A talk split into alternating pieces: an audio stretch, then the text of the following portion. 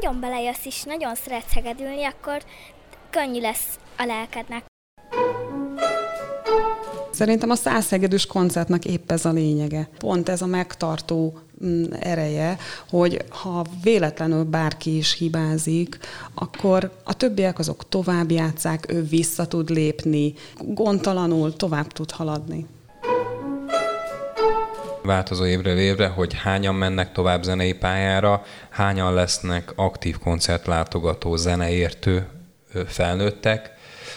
Azt gondolom, hogy mind a kettő a cél.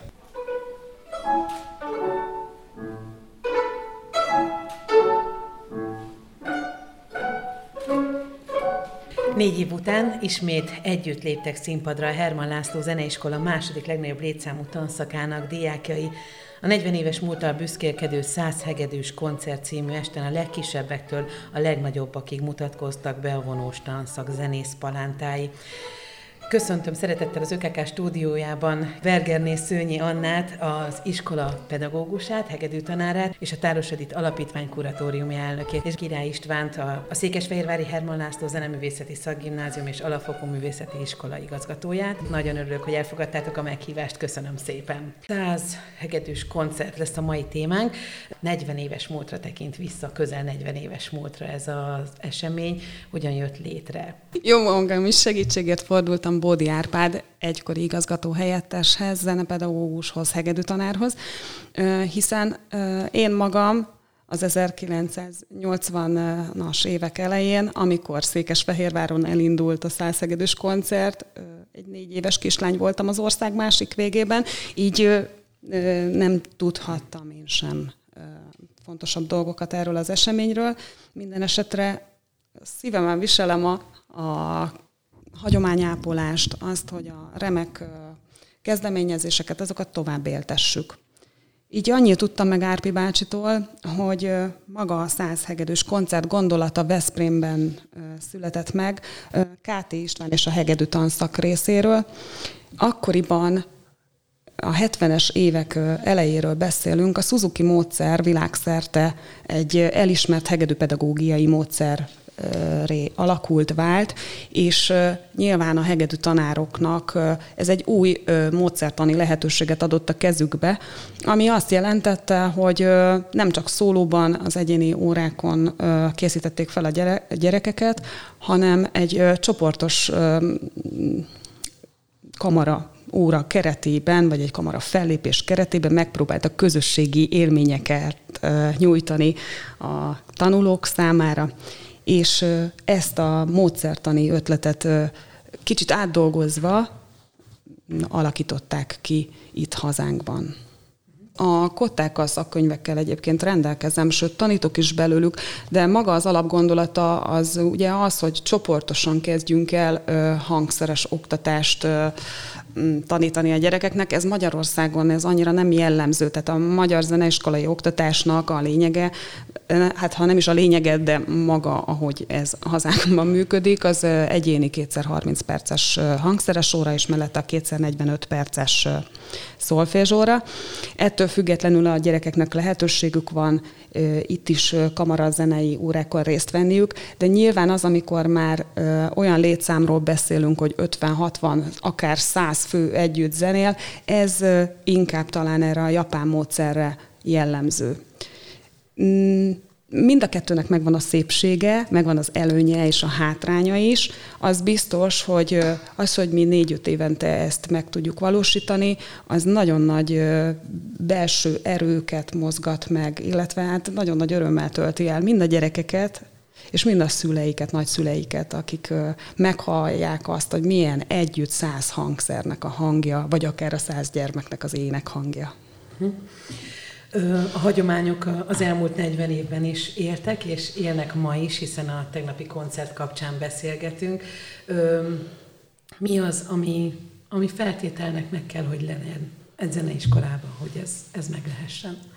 Két dolgot tudok ezzel kapcsolatban mondani. Az egyik az a motiváció pedagógusokban, mert azért ez, ez rengeteg plusz munkát ró rájuk, rengeteg órákon kívüli tevékenységet és szervezést, legfőképp szervezést, mert ugye azért tényleg amit Anna is mondott, azért száz gyereket egyben mozgatni, az, az hát tudjuk nagyon jól rendszerint általában ezt szimfonikus zenekarnak szokták hívni, és komoly menedzser, menedzserek vannak mögöttük, akik száz tagú zenekarokat mozgatnak ide-oda, próba, próba helyszínek, próbák időpontjai, tehát ez komoly logisztikát igényel.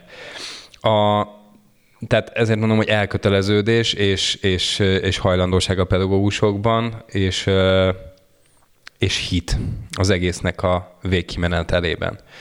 Mm, a másik, ami szükséges hozzá, hát gyerek. Tehát mi tanárok nem tudunk százal hegedülni, mert nem, nincs száz hegedű tanár. Úgyhogy gyerek az kell hozzá, Ugye mivel változó minden évben a zeneiskola vonós tanszakának a létszáma, és ezt nem tudjuk állandósítani, nagyon örülünk neki, hogyha a nagyobbak ugye maradnak, és így viszont ugye az újak, akik jönnek hozzájuk, ők becsatlakoznak, és nem az van, hogy lecserélik a nagyobb hegedűsöket, és hát így jöhet létre ilyen produkció, hogy amit tegnap is, ha jól tudom, három vagy négy, sor, négy sorban álltak a gyerekek, és hát a legkisebbek ugye az első sorban ők lehet, hogy csak három éve hegedülnek, de már ott álltak, vagy két éve hegedülnek. A legnagyobbak hátul, ők meg valószínűleg már négy-öt-hat éve hegedülnek. Tehát ezért mondom, aki, hogyha megfelelő mennyiségű gyerek van, akkor létre lehet hozni ilyen produkciókat. Arra kérlek benneteket, hogy itt a beszélgetés elején hallgassuk meg a tegnapi koncert három fellépőjét, akit arról kérdeztem, hogy miért is a hangszert választották, amin játszanak. Rüger Jászmin a Tücsök zenekarból, Fóris Abigél, aki szólót játszott, és Gombaszögi Barnabás, a Muzika Bella vonó zenekar egyik tagja, akikkel leültem beszélgetni, hallgassuk meg együtt őket. Krüger Jászmin. Milyen hangszeren és mióta játszol? Négy éve játszom hegedűn. Megkérdeztetem, hogy mennyi idős vagy? Nyolc. Tulajdonképpen óvodás voltál, amikor elkezdtél? Igen. És ezt tudtad, hogy te ezt szeretnél? Igen. Miért? Mert nagyon megtetszett nekem, hogy mindig hallgattam ezeket a hegedű dallamokat, és akkor nagyon megtetszett nekem ez. Mennyire nehéz a hegedűt megtanulni? Hát, ha nagyon belejössz és nagyon szeretsz hegedülni, akkor könnyű lesz a lelkednek, és mindennek könnyű lesz. Mi az, amit szeretsz a zenekarban? Zenekarban azt, hogy van ilyen kézműveskedés, hogy együtt hegedünk, ha valaki elront valamit, akkor csak nevetünk rajta, és akkor így jól érezzük magunkat. Mi az a darab, amit szeretsz játszani? Mindig amit kell, vagy van valami, amit például nagyon szeretnél megtanulni? Mind a kettő van, amit mindig kell, azok is ilyen mókások, ilyen jó dallamúak, néha szomorúk, néha viccesek, és a kedvenc darab most az Elment a két lány. Abigail, mai koncerten szólót játszottál, de mióta tanulsz hangszer? Nekem ez a hatodik évem. Csellón is kezdted egyébként? Nem, először elkezdtem hegedülni, de aztán uh, meguntam igazából, nem akartam.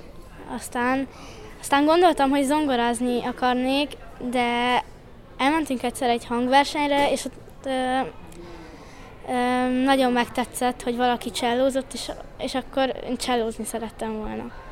Neked ezzel vannak terveid? Cselista szeretnék lenni, szóval a zenei pályára készülök. Gombaszögi Barnabás vagyok.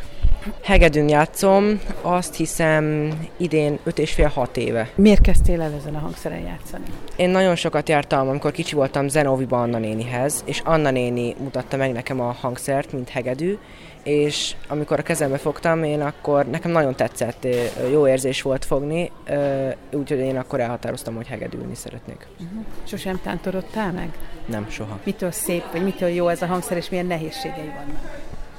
Hát azt mondanám, hogy ez tényleg egy nehéz hangszer, nagyon nehéz dolgokat kell rajta megtanulni, de mm, mókásan is lehet tanulni. Hát ez a hegedű szerintem egy nagyon-nagyon szép hangszer, nagyon-nagyon gyönyörű hangja van, nem könnyű, tényleg, viszont aki szerintem aki elkezdi, az beleszeret. Ezzel vannak terveid egyébként? Hát igen, most gondolkodom a zenei pályán, viszont még egyáltalán nem biztos, nem vagyok biztos benne. A zenekarban mióta játszol? Idén kezdtem. Nagyon szeretem a zenekart, azt szeretem benne a legjobban, hogy a nagyobbak nem nézik le a kisebbeket. Ez nekem nagyon sokat jelent, mert találkoztam már olyan közösségekkel, amikor úgy szólnak a nagyobbak a kisebbeknek, hogy nem annyira kultúrától is normálisan, de itt segítenek a kisebbeknek, és én ezt nagyon szeretem. Mik azok a darabok, amiket szeretsz, hogy szerzőt vagy darabokat? Nagyon-nagyon szeretem Beethoven-t. Annyit egyébként nem játszok tőle, de nagyon szeretem a darabjait. Én minden darabomat szeretem, ami, amit jelenleg játszok, meg amit játszottam régebben. Én minden, mindent szeretek, nagyon. Én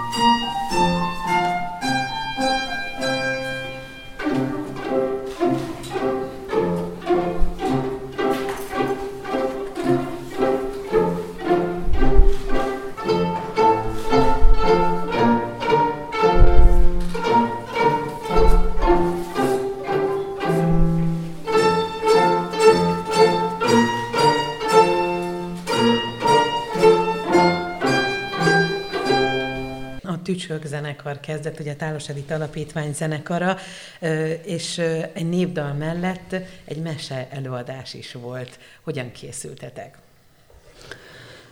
Ez a mese, a tücsök és a hangya átdolgozása a Nemzeti Tehetségprogram támogatásával jöhetett létre, hiszen az ő támogatásukkal az idén is sikerült megvalósítani a Zenekari Játszmák című projektet. Ennek keretében a legkisebbek a zeneiskolai tanulmányaikon kívül heti egy alkalommal ugye ezen a tücsök zenekari foglalkozáson vesznek részt, illetve ö, a gyerekek a zenekari foglalkozást követően kiegészítő tevékenységeknek lehetnek a részesei. Most éppen a második mesénk az egy bábtáncoltató betlehemes lesz, és akkor ehhez ők készítik el a kézműves foglalkozások keretében magát a díszletet is, a bábokat is.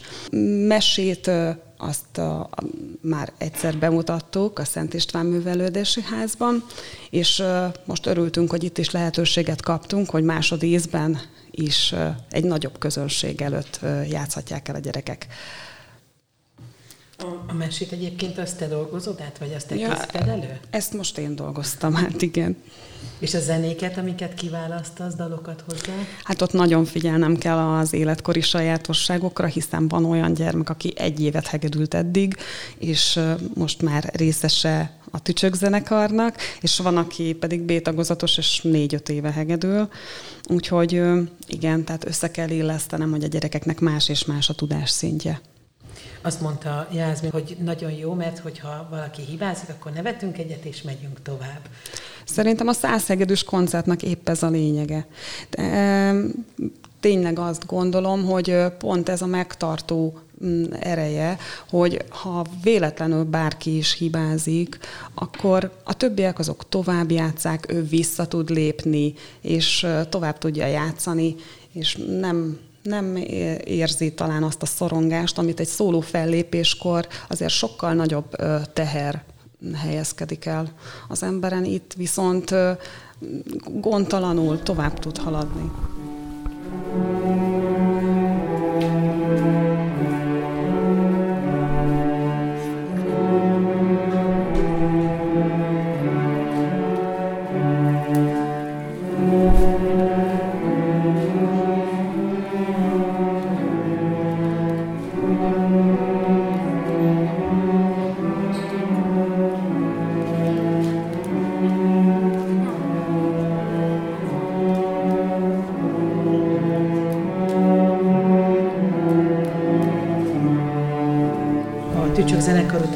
Következtek az ifjú cellisták, és aztán a Marcello Cello együttes. Itt igazgató úrhoz fordulok, hogy napi szinten működnek egyébként a zeneiskola keretein belül? Heti rendszerességű próbák vannak.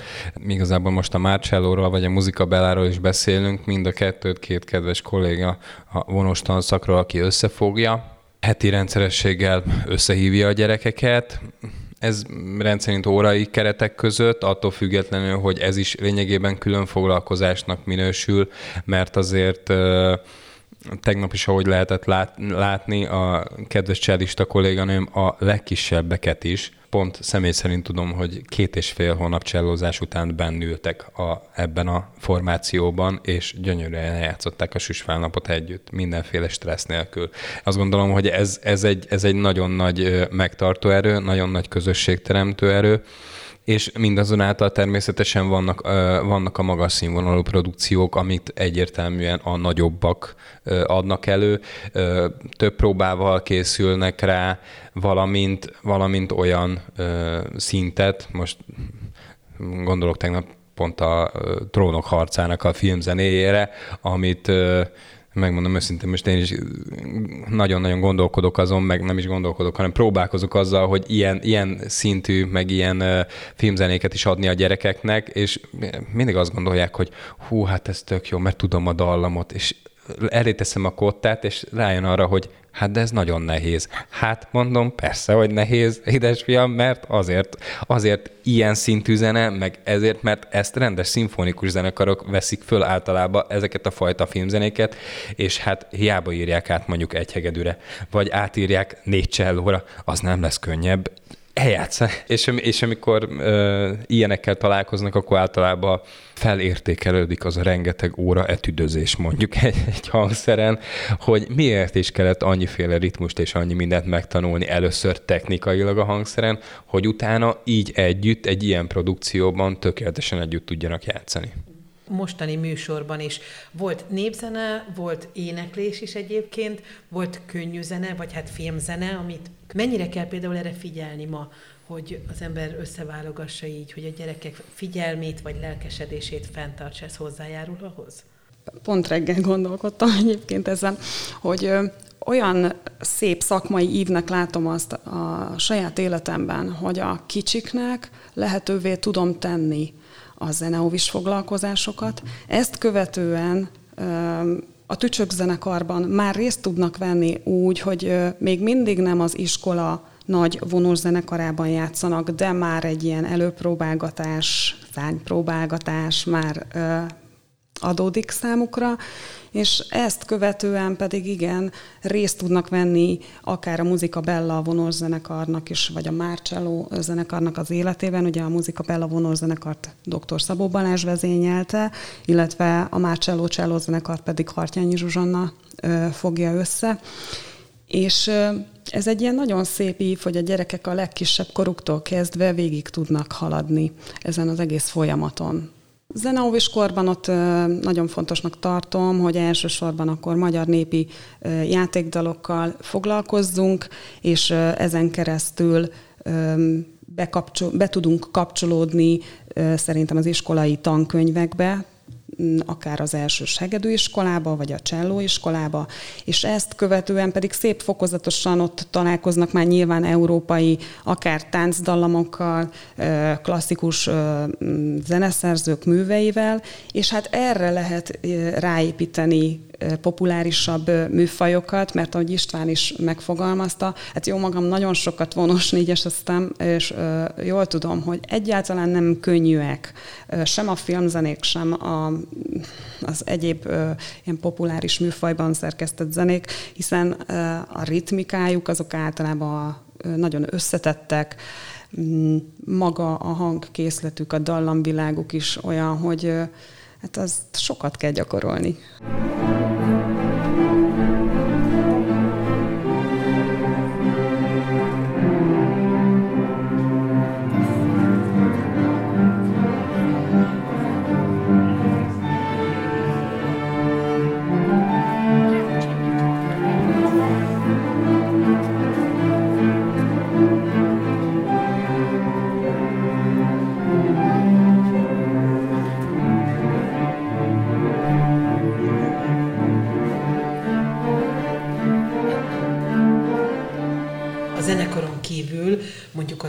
Oktatásba is be lehet ezt vinni a mindennapi zenetanulásba? Hát azt gondolom, hogy ez pedagógus függő. Ki az, aki beleviszi, ki az, aki nem viszi bele. Mert természetesen a minket is köt a alapprogram, ugye a művészeti iskoláknak az alapprogramja, amiben ugye meg van határozva, hogy milyen szintre kell elérni. Abba rendszerint javaslatokat tesz, tesznek arra, hogy milyen kottákat használjunk, milyen darabokat játszassunk, mi az, amit el kell tudni játszani, milyen, szinten, milyen szintet kell megütni a gyermeknek, akár egy hat év hegedülés után egy művészeti alapvizsgán. Ott konkrétan darabjavaslatok vannak. De azért azt gondolom, hogy, hogy a jelenlegi felgyorsult információs világban szerintem kikerülhetetlen, és motivációs erejű. Én azt gondolom, hogy a gyerekeknek.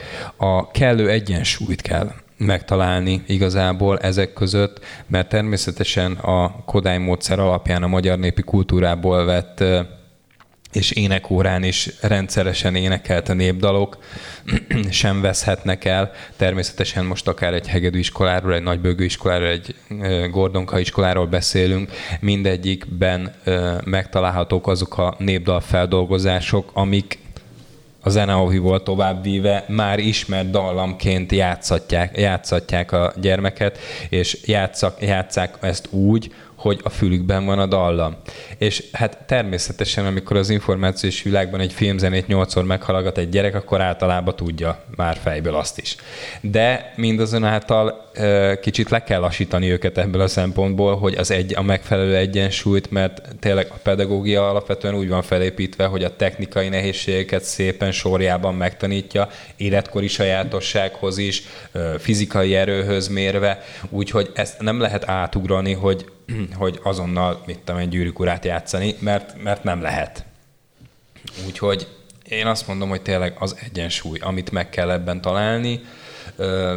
Most már ugye, hogy a pedagógiában is én azt gondolom, hogy az internet adta lehetőség az, az nagyon-nagyon kinyitotta ezt a tárházat, főleg azért, mert ugye rendszerint most már elérnek a pedagógusok olyan amerikai kottákat, amik, amikben ezeknek a akár populáris zenéknek vagy filmzenéknek a feldolgozásai azok előszeretettel megvannak, és azt gondolom, hogy a megfelelő egyensúlyban be lehet építeni ebben a pedagógiában, és mindettől függetlenül el lehet játszani a hegedű versenyt, meg el lehet játszani a szonátát, a, akár hat év után a művészeti alapvizsgán, de az, hogy a hat év alatt azért mondjuk tanul egy Harry Potter zenét, azzal nem hiszem, hogy védkezne a pedagógus, vagy épp a gyerek kiegészítve István gondolatait, a tegnapi konferálós szövegben is ugye elhangzott, hogy a gyerekek ugye nyáron is szorgalmasak voltak, tehát nem olyan tevékenység ez a hegedülgetés,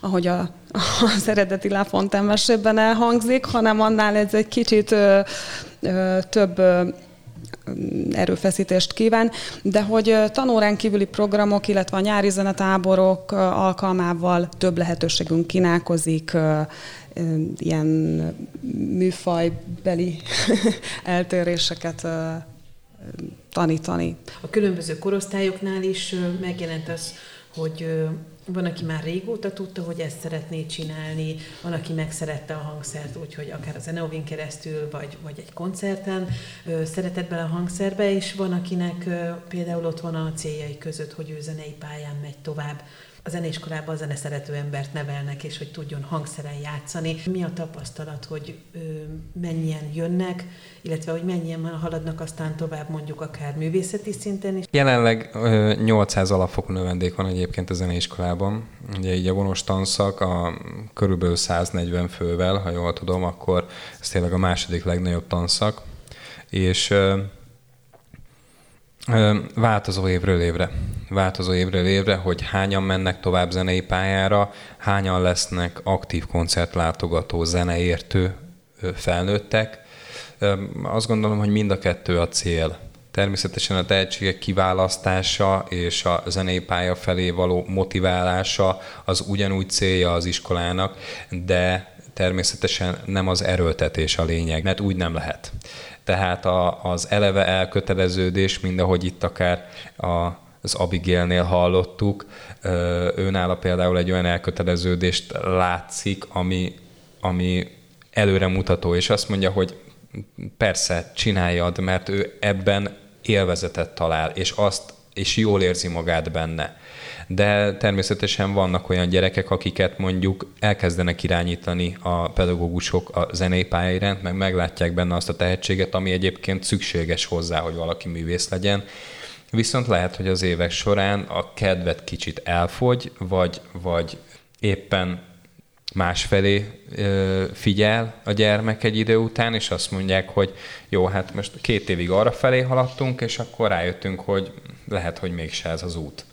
Semmi probléma, mert azt gondolom, hogy egyébként középiskolásként is ugye lehet nálunk tanulni, sőt, rengeteg középiskolás van, aki, aki hál' Istennek, mert rendszerint ők már hat év tanulás után még mindig nálunk tanulnak, és, és akkor így viszont van, van ilyenre lehetőség, hogy akár egy muzika bellában az utánpótlás mellett a nagyok azok irányítsák és segítsék a, a kisebbeket, akiket ugye, akik bekerülnek oda.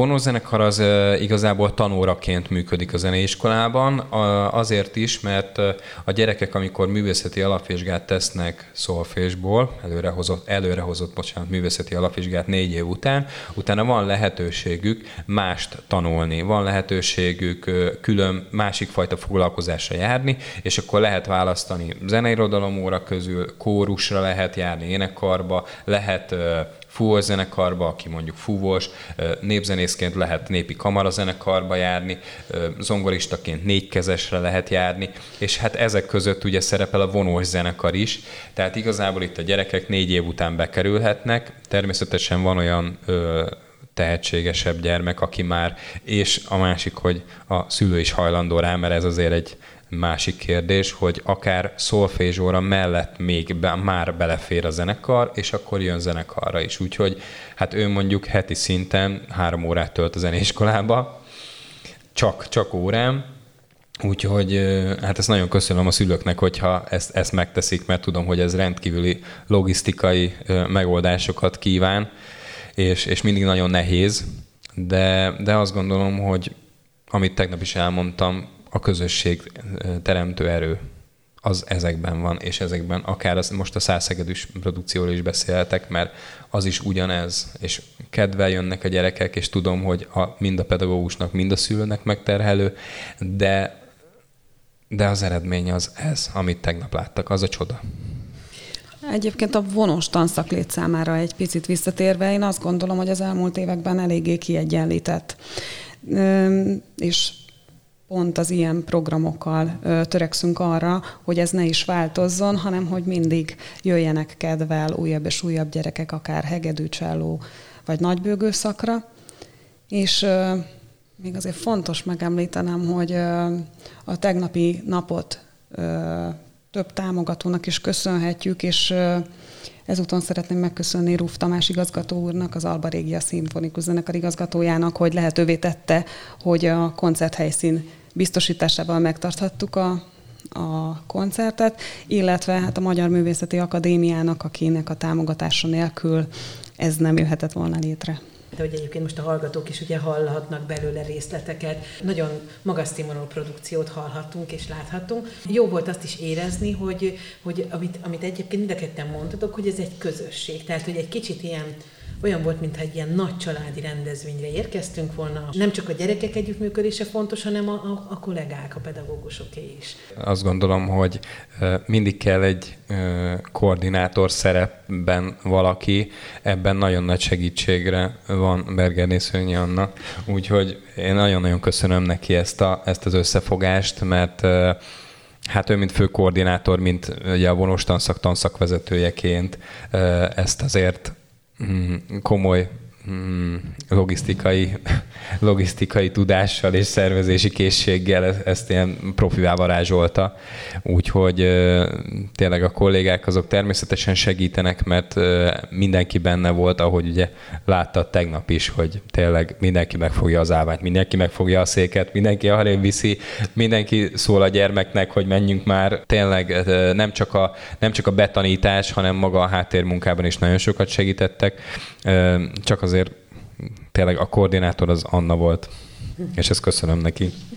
Köszönöm Istvánnak. Az biztos, hogy a tanszak munkatársai nélkül ez nem jön össze. Tehát itt mindenkinek két, az elmúlt két hónapban igen, szorgalmasan kellett dolgozni a növendékeivel ahhoz, hogy ez az est, ez így álljon össze. Ezt elképzeljük, akkor mm, tehát tőlem 20 növendék játszott. Ez egy egész állásos hegedű tanárnak körülbelül az a létszáma, aki fellépett az est folyamán. Ez azt jelenti, hogy egy héten egy gyermeknek két tanórája van, és minden ezeken az órákon körülbelül háromszor meghallgatom, mondjuk az elment a két lány népdalt.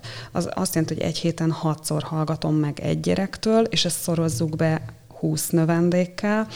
Mindegy is. A végeredmény az az, hogy körülbelül 1500-szor biztos, hogy meghallgatta minden tanár az elmúlt időszakban a műsort, és nyilván ehhez a gyerekektől is egy nagyon kitartó munkára van szükségünk, egy elkötelezettségre, és hát a pedagógusok részéről is. A Száz hegedűs koncert legutóbb 2018-ban került megrendezésre. Az akkor első sorban álló apró hegedűsök most a harmadik, negyedik sorokban foglaltak helyet. Hallgassuk hát, hogy szóltak együtt a hangszerek.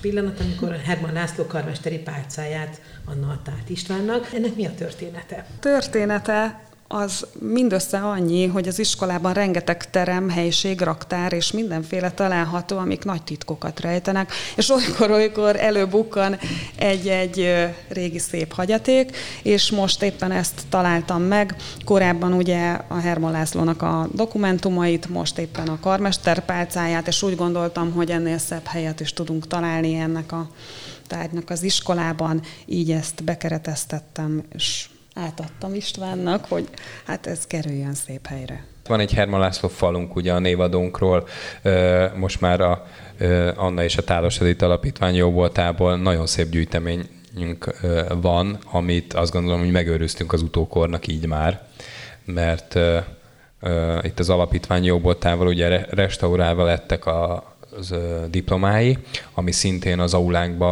a Herman László kép alatt kiállítva lett, a, van egy élet, élet, életút leírás, és hát most már a karmesteri párca is oda kerül ki, valamint ugye maguk a tablók, amik a koncertplakátok és az életének, életének a több részletéből fényképek. Hét tablón vezetik végig a Herman László életében a, a hozzánk látogatókat, mert ugye ez a, szintén az aulában ki van állítva, állandó kiállítás, bárki, aki bejön hozzánk, mondjuk a szülők rendszerint töltik el nálunk a délutánjaik nagy részét, ők és előszeretettel nézik végig ott az aulában, akkor ezeket a plaketteket Ugye Anna azt említette, hogy amikor az első ilyen száz hegedű koncertet megrendezték, akkor ő nagyon kisgyerek volt. Igen. Viszont Istvánról tudjuk, hogy ugye te itt itt születtél, Igen. itt is éltél a városban, és itt tanultál a zeneiskolában. Igen, ez így Neked van. vannak-e gyermekkori élményeit, illetve azt is elárulhatjuk-e, hogy gyerekként átérted, és most édesapaként is átérted ezt a koncertet? Uh, igen, igen.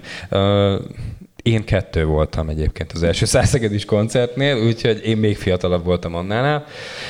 Igen, én 89-ben kezdtem el hegedülni egyébként a zeneiskolában, és ebből kifolyólag természetesen a vonós tanszak tagjaként most úgy néz ki, hogy a tegnapi napon megerősítést nyert, mert nem tudom, én az én memóriám nem tudom, hogy miért ilyen rossz, de kaparáztam az emlékeimben, hogy vagy ha nem az emlékeimben, akkor a zeneiskolának az emlékeiben kaparáztam, mert tényleg több fényképet átnéztem, hogy hát, ha valahol meglátom magamat, és hát most tegnap megerősítés nyert, hogy ezek a 90-es években én is volt egy ilyen százszegedős projekt, amin részt vettem, és hát a jelenlegi felkészítő tanárok közül nem csak én voltam, hanem ha jól tudom, akkor pont dr. Szabó Balázs is játszott, a, aki ugye a muzikabella karmestere, valamint Sziklási Szilvia is játszott, a Burján Gabriella is játszott, aki ugye vezényelte a, a teljes százszegedűs produkciót, valamint a Guátnélától Zsuzsa, ő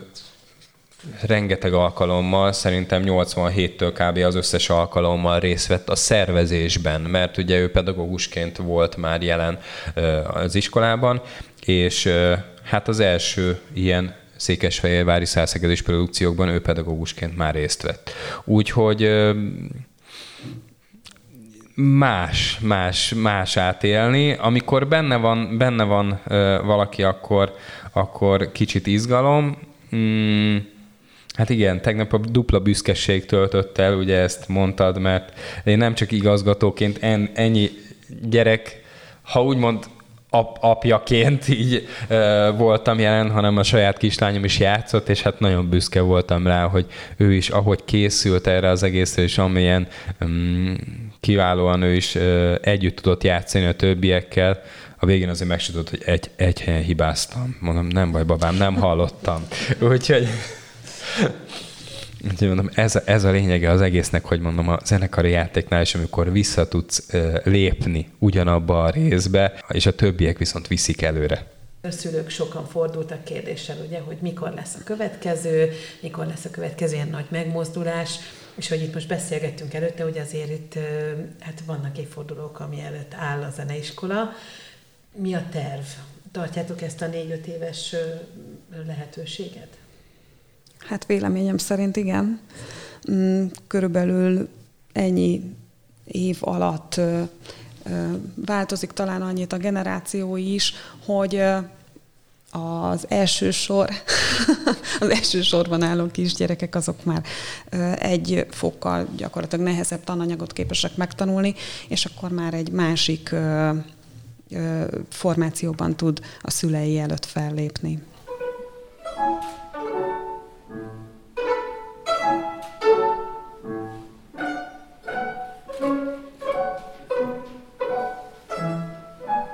Kedves hallgatóink, a beszélgetésünk végéhez értünk. Köszönöm megtisztelő figyelmüket vendégeinknek, Bergernél Szőnyi Annának, a Tálos Edit Alapítvány kuratóriumi elnökének, és Király Istvánnak, a Herman László Zeneművészeti Szakgimnázium és Alapfokú Művészeti Iskola igazgatójának, hogy eljöttek és beszélgethettünk a száz hegedűs koncert kapcsán. Köszönöm megtisztelő figyelmüket, búcsúzik a szerkesztő Csordás Csilla, viszont hallásra.